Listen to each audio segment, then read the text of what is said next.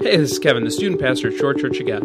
Thanks for listening to our podcast. We strive each week to bring relevant, practical, biblical teaching that meets you where you are. To stay up to date with what's going on at the church, or to support the mission financially, head over to scog.com or download our app.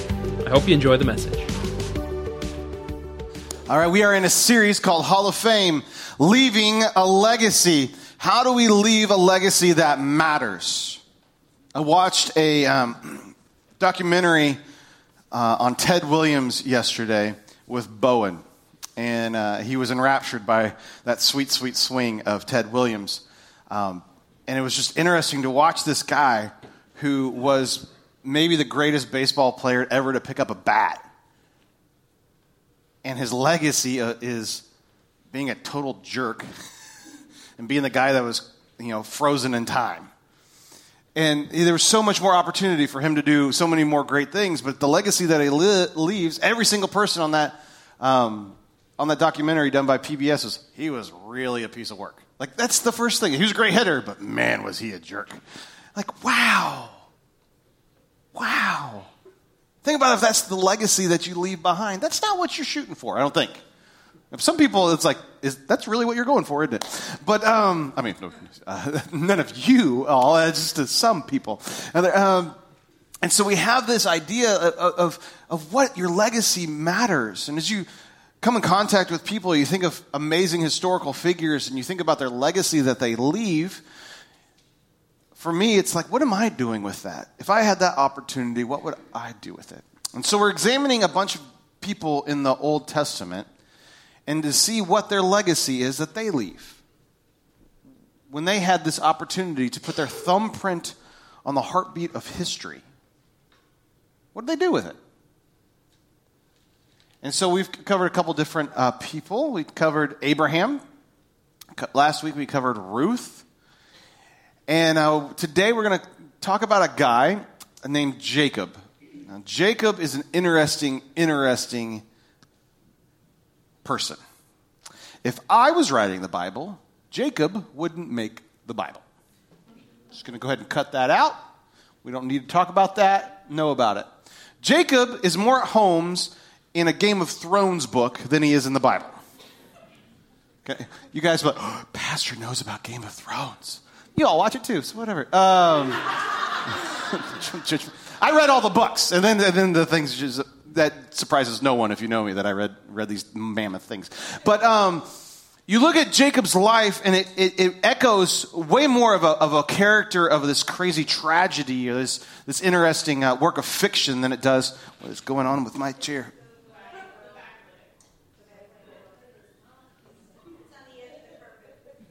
No. Bowen did it. I don't know how, but he did it. Ah, oh, found it. Okay just going to put that over here so I'm not tempted to fall on my face. All right. Sorry. Uh, okay. So he, he comes out of this, this character because if you read Jacob, if you read Genesis chapter 25 to probably about 45, you see this character arc that's absolutely just insane. The things that are going on in his life, the things that happen to him are just weird things. He's not a hero. Jacob, he's the guy who gets his name changed to Israel. The modern day nation of Israel is named after this guy, and he is a jerk face. Okay, he is the biggest scoundrel in the Bible. And so the only person that can, maybe can outdo him is his father in law. We got good stuff going on here, okay? That's, that, this is who this guy is. And so, but he's the one that gets his name changed to Israel, that the nation of Israel, the 12 tribes come from him he is the guy that, that all the rest of, of the Jewish nation comes from, and by proxy, Jesus comes from, and that has a direct imprint on how we operate. This guy.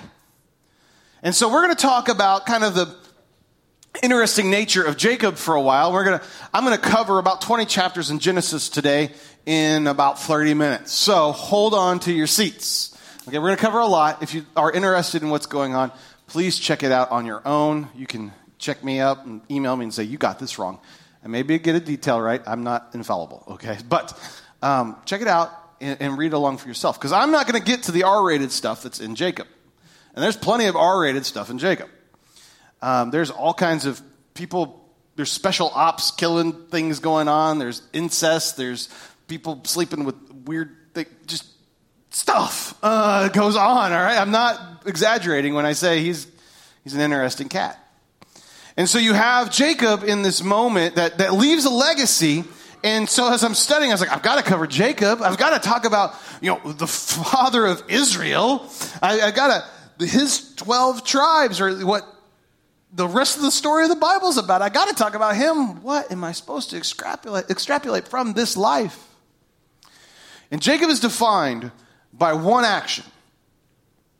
And I think it speaks to us this morning because Jacob is one of the, he's the real character. He's real. We struggle with the same stuff that Jacob struggles with. And Jacob is defined by holding on. Whatever he holds on to defines him. And for you and for me this morning, whatever we are holding on to is defining us. Whether that is good stuff we're holding on to or whether that's bad stuff we're holding on to. Whether that's stuff in our past that's just, ah, messy. Those things, those words that were said to you when you were 13 years old, you still hold on to them and they play like a recorder in your head. Or the stuff that, how you hold on to the redemption and how your story is different now, and now you're holding on to that. Like, whatever you're holding on to, you are defined by. And so as we look at Jacob, we're going to see how uh, being holding on to stuff defines him. We're in Genesis chapter 25, verse 24 and 26. It's where this Jacob's story starts out. We're about 80 years or so after Abraham. If you're looking, thinking about a timeline, uh, we're about a uh, thousand years. Um, that's not right. We're about 800 years before uh, Exodus and Moses. So we're still way, we're still nomad tribes. We're still wandering around the desert. We still got flocks of sheep and goats. Okay. Um, the Bedouin people of uh, the Arabian Peninsula are, would have looked a lot like Jacob at this time. So if you want like a Google image of what that looks like, look Bedouin and go, oh, look at there.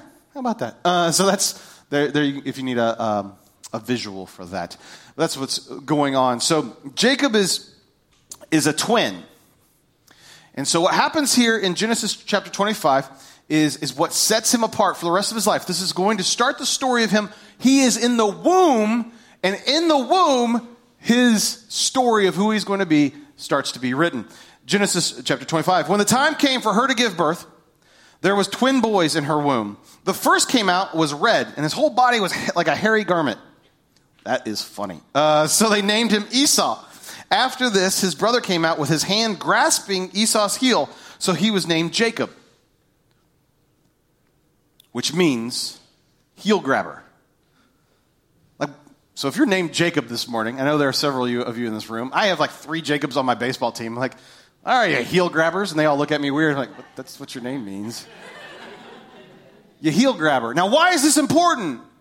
Because in this society, you've got uh, heredity, or, or your inheritance comes from who's the firstborn. It's incredibly, incredibly important.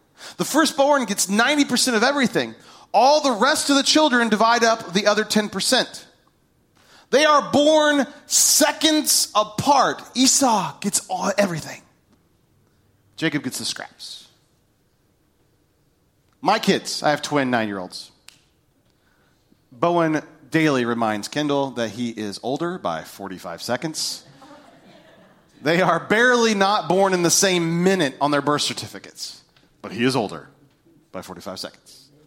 We measure who puts the Christmas stockings up first oldest goes first, stair step down. Bowen's always in front of Kendall. I'm 45 seconds older.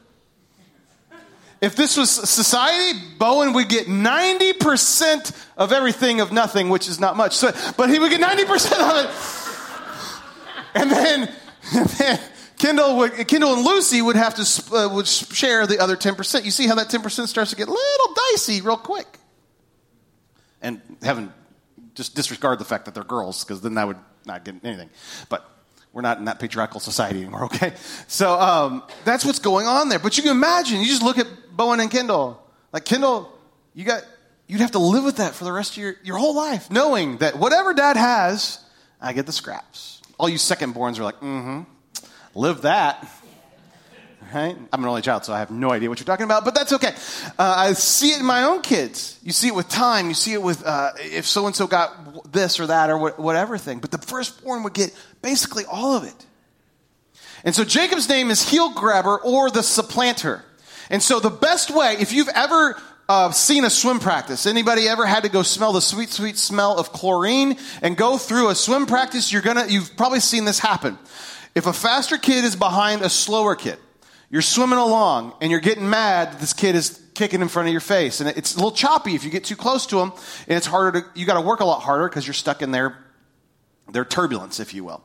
And so what you do when you're the senior and it's a freshman in front of you is you grab a hold of their heel and you yank them. And it's hilarious because they all stop. Stupid freshman. And then you keep on going, right? And so that's what happens. So you, you just grab a hold of their, and you yank to the side and you go shooting forward and they go shooting back. That is what Jacob's name means. You guys got a picture in your head now? Okay, that is what his name means. A supplanter, heel grabber. What he is trying to do from the very womb is to grab a hold of that heel, get back in here. And I'm going first. And this defines who he is. What he holds on to defines him. For the rest of his adolescence, childhood, until he's a young man, his actions are defined by this moment. He is constantly grabbing a hold figuratively and literally of Esau's blessing and who he is and trying to pull him back. So much so that he cheats his brother out of his blessing. He cheats him out of the inheritance. There's this whole drama going on where he's like blackmailing his brother for some food. His, I mean, my kids fight, but Esau is starving to death. And Jacob's like, give me your inheritance and I'll give you some soup. Like, the dude is dying, and you're like, it's mine. And so there's this moment where Esau says, Fine, I'll give you my, just give me food. I'm, I'm, I'm, I'm dying here. And he gives, him, gives up his, his rights as firstborn. And then later, Jacob covers himself in, in hair because Esau must have really been a hairy dude. And how would it be to be defined by being hairy? For all eternity in the, in the scripture, I was hairy. Um, so they put, he puts goat hair. He's so hairy, they put goat hair on his forearms. So uh, Isaac's eyesight, Jacob's dad, goes bad. And so he tricks his dad into getting the blessing by having goat hair on his arms. And uh, that's, that's what, hap- what happens. Now, that is a kind of a comical, fun Sunday school story to talk about. But the reality is, Jacob is so enamored by this idea of, I need to be first. I want the inheritance. I want to be it. I want to have it. That he is willing to totally betray his brother and his father this heartbreaking moment of when, when uh, Isaac realizes that he had given the blessing away from Jacob. There's this line in the scripture that says, Daddy, uh, uh, Esau's dad, bless me. There's nothing left. I gave it all to Jacob. There's, there's nothing left. Now, one, it's a pretty bad parenting technique if you're favoring one over the other so bad that, like, you bless, oh, it's, it's my boy Esau. I'm going to give him, bless him with everything. oh, it's Jacob. Like, that was what was going on, so there's some weird tension going on there, but uh, the, our problem today was Jacob, not with Isaac. So you have this issue going on where he has blessed him, and he, in this, this beautiful heart moment, there's nothing left, son. You're going to work hard. And the blessing reads kind of like, you're going to have to work harder for your food, and you're going to wander a lot, and you might find some water someday. Like, thanks, Dad appreciate that blessing, and that's what happens. And so, what happens out of this moment, Jacob realizes, I may have pushed things a little too far. So he runs away. He runs away, he gathers his stuff, he, he goes um, looking for a wife, and he finds his father in law. Uh, actually finds his prospective wife and he says hey how you doing and he does this uh, whirlwind courtship he gets married realizes the girl he marries is the girl of his dreams sister, I told you, Game of Thrones. And then all of a sudden, so he's like, okay, I'll work harder. I'll, I'll, I'll do uh, uh something going on with his father in law, Laban. And so now he marries um, the younger sister. Now he's got two wives, all kinds of drama pursued because of that. And then the girls have this weird back and forth, like, well, like they're trading who gets to sleep with Jacob over vegetables. And uh, it's in the Bible. it's uh, uh, mandrakes, whatever a mandrake is. I have no idea what that is, but it's in there. Uh, you guys are like, what is he talking about? It's Genesis, man. Things are weird sometimes. So that goes on in, in the scripture. But what is defining Jacob is he's holding on to this inheritance idea. He's holding on to his greed idea. And it's defining who he is as a man with his wives, even. He's holding on to, I need to collect as much stuff. He starts working the flocks and doing things in interesting ways so that, so that his gathering of who the sheep are is more and more and more and more and more, and Laban's decreases and decreases and decreases. He's still holding on to this idea of, I have to get it all. And it's defining him. Finally, the relationship between his father in law and uh, Jacob gets so strained that Jacob says, You know what? I got to leave. I need to go back. I need to, I need to kind of take my, my family and these herds and find my, we got to break out on our own. But he knows what that means. What that means is he's got to start heading back towards Esau. So remember, 14 years earlier, he runs away from Esau because he's afraid that Esau is going to is going to kill him. Esau is known for being a hunter. Esau is a man's man. He's like walking Cabela's ad. That is who Esau is, and Jacob is not that. So he's scared to death of his brother. And so he walks back, he's walking back, and his plan starts to become you know what? if I start like bribing my brother not to kill me, this is this is what I'm going to do. And so what shifts in his head is like, what I'd like to hold on to more is my life. So he starts sending his servants out in front of him. And he starts sending his goats out in front of him. And he starts sending his sheep and his camels and more goats and more, more servants out in front of him because he's like bribing his brother. If my brother sees this and steals it from me, then I've just lost my sheep. I haven't lost my life. So that's, that's kind of what's going, this parade, the, the Bible talks about like basically this parade of livestock that keep on going out for miles and miles and miles ahead of Jacob. And what he's doing is trying to buy off Esau. And so he's given basic, he's, he's sent almost everything out ahead of him except his family. And what he's holding on to is starting to shift. I want you to see this. What's, what he's holding on to is starting to shift from his inheritance. He's already given that up. These all those sheep, all those goats, they represent the very thing that he had stolen from his brother earlier. And so in his heart, his, he's shifting of what he's holding on to. What's important for me is my family, not these goats and these sheep and camels and donkeys and whatever else is going on. So in this moment of he's finally shifting what he's supposed to be holding on to, something amazing and miraculous happens. It's Genesis chapter 32. Jacob, and this is what he's probably known, known the most for, he wrestles with an angel of the Lord. In this moment, he comes in contact with God, a representation of God. And Jacob in his anguish, and Jacob in his, I've given up everything, all of these sheep, all of the, everything I've worked my whole entire life for. I'm giving it all up. And, God, and, and you, angel, you have to bless me. And so his shift from holding on to the things of this world go from holding on to that to holding on to God.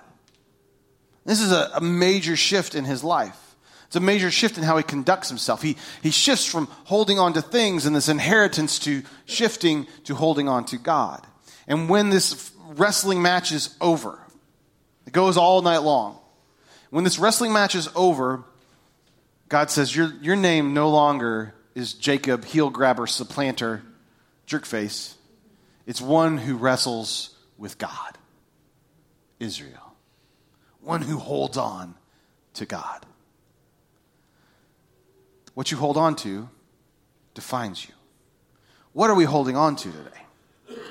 Are we holding on to our past? Are we holding on to our hurts? Are we holding on to our issues? Are we holding on to the things that happened years ago? Are we holding on to fears of the future? Are we holding on? What are we holding on to?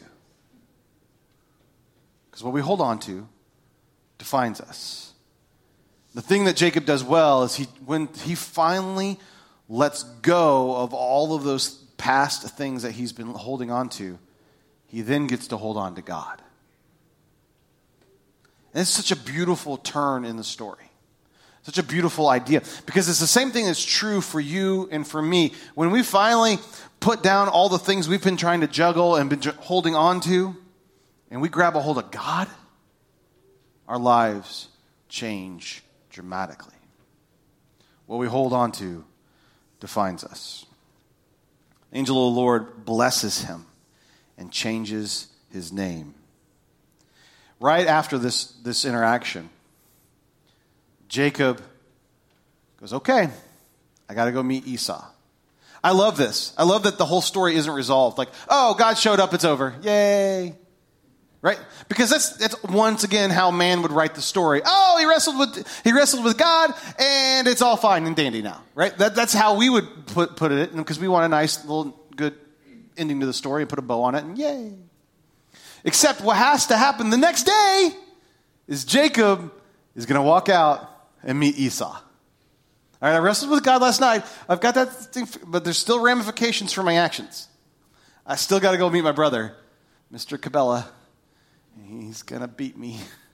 So Jacob, very shrewdly, he takes his kids and he's like, okay, you three go that way, you three go that way, you guys go this way. He divides them all up. He said he doesn't want them in all in one spot because if Esau's mad at him, he's got, he hears there's 300 men, I think, coming with Esau. And they're going to come, they're going to kill us all. And I want you guys maybe to have a chance to survive. That's, that's his, that is his mentality going into the meeting. I don't know how mad you've made your sibling, but I hope it's not that mad that you think the next time I see them, they're actually going to strangle me and kill my whole family. And so Esau and Jacob meet, they come face to face with each other, and Esau's like, What is up with the zoo of animals you've been sending this way? He's like, Well, just, you know, that's, that's some stuff I sent. And Esau's like, Why? And he's like, Because I, you know, I wronged you. I just wanted to send it there. And so they, this, this relationship takes a turn where Esau's like, It's okay. They leave, they part, they, they leave on, on good terms. I don't know when that heart, I would love to hear Esau's side of the story. I wish that was in the scripture more, just to see what, what changed in his heart to figure this out. But Esau and Jacob have this meeting where Jacob thinks he's probably going to die. And they, they have this, this change, and the brotherhood is restored, and Jacob goes on his way, and Esau goes his way. And they, their futures change. Their futures change because Jacob changed what he held on to in the past to holding on to God. The same is true for us this morning. Is that our futures change when we let go of holding on to our past and grab a hold of God. It may even be you're holding on to a future that may never come. And you need to let go of that and hold on to God. Some of us live in the future, right? We live on, well, someday this is going to happen. I know a lot of people like, I'm going to retire. It's going to happen. I'm going to retire. I'm just working for a retired. What if you don't make it to retirement? I don't want to be morbid, but that happens. What happens if Jesus comes back? You wasted a lot of time. We hold on to stuff in our past, stuff in our future, hold on to it so, so tight that we don't get to experience what it is to hold on to God in this moment. What we hold on to defines us. There's this conclusion of the story. Um, there's a whole lot of drama that happens between now and the, and the end of the story, end of Jacob's life. But Joseph, his favorite son, brings his two boys into the tent to be blessed by Jacob. In this beautiful rounding out of the story, I just I absolutely love it because you, you start it with this basically this this conniving blessing of you blessed the wrong guy, and uh, you're going to end it with that same thing. So he's got his grandson sitting there. And Joseph says, Dad, I'd love if you'd bless my kids. Bring them to me. So he's got Joseph strategically and rightfully puts the oldest on the right, because being blessed by the right arm was very significant, and the youngest on the left. And Jacob, I don't know if it's a sense of humor or just because how his life went, he switches his arms. And he blesses with his right arm the younger. And Joseph's like, no, no, no, no, no, no, no. He's like, no, this is the way it is, son. And he blesses him. So we start out the story with him wanting to hold on to the blessing, with the, all of the stuff and the things, and, and I want the 90%. And we find him at the end of the story, flipping the script, and and giving it all away. What he holds on to defines him. I don't know where you are this morning, but I guarantee you, you've got something in your past, something maybe even in your future, something you're dealing with right now that you're grappling with. You're holding on to it. It weighs you down. And if you're not careful, it's going to start defining you.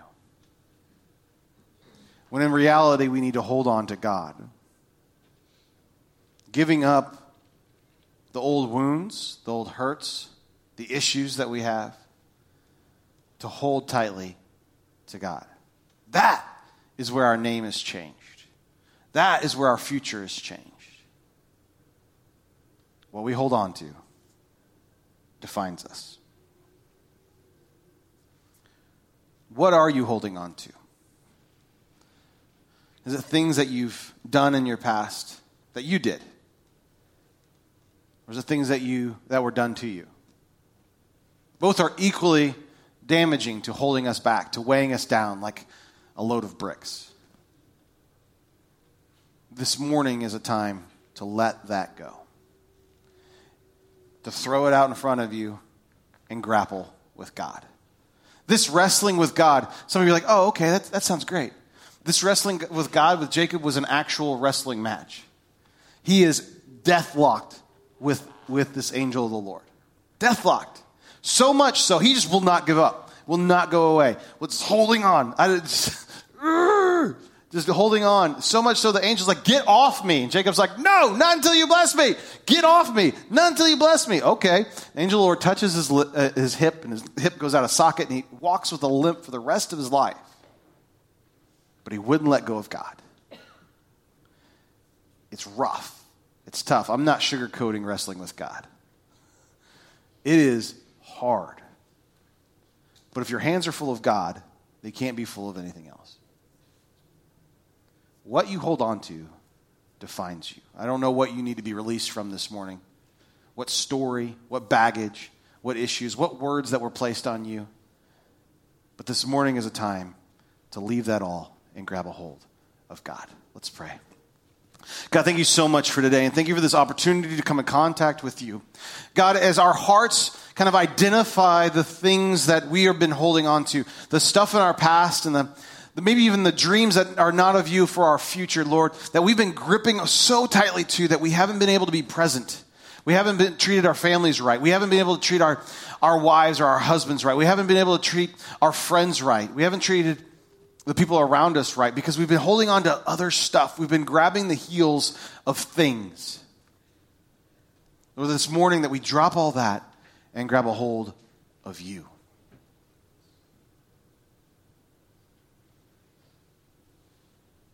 Lord, that you would do the redeeming and cleansing work of our lives to, to throw out the trash that we've been holding on to. Lord, that in this moment you would redeem us and love us through the blood and forgiveness of Jesus Christ. Lord, we love you. In Jesus' name I pray. Amen. Thanks for joining us at church this week. I hope you enjoyed this week's teaching. If you have any questions or comments, shoot an email to office at scog.com. To continue to support our mission to reach, grow, and serve our community for Christ, you can give online at scog.com or through the app. See you next week.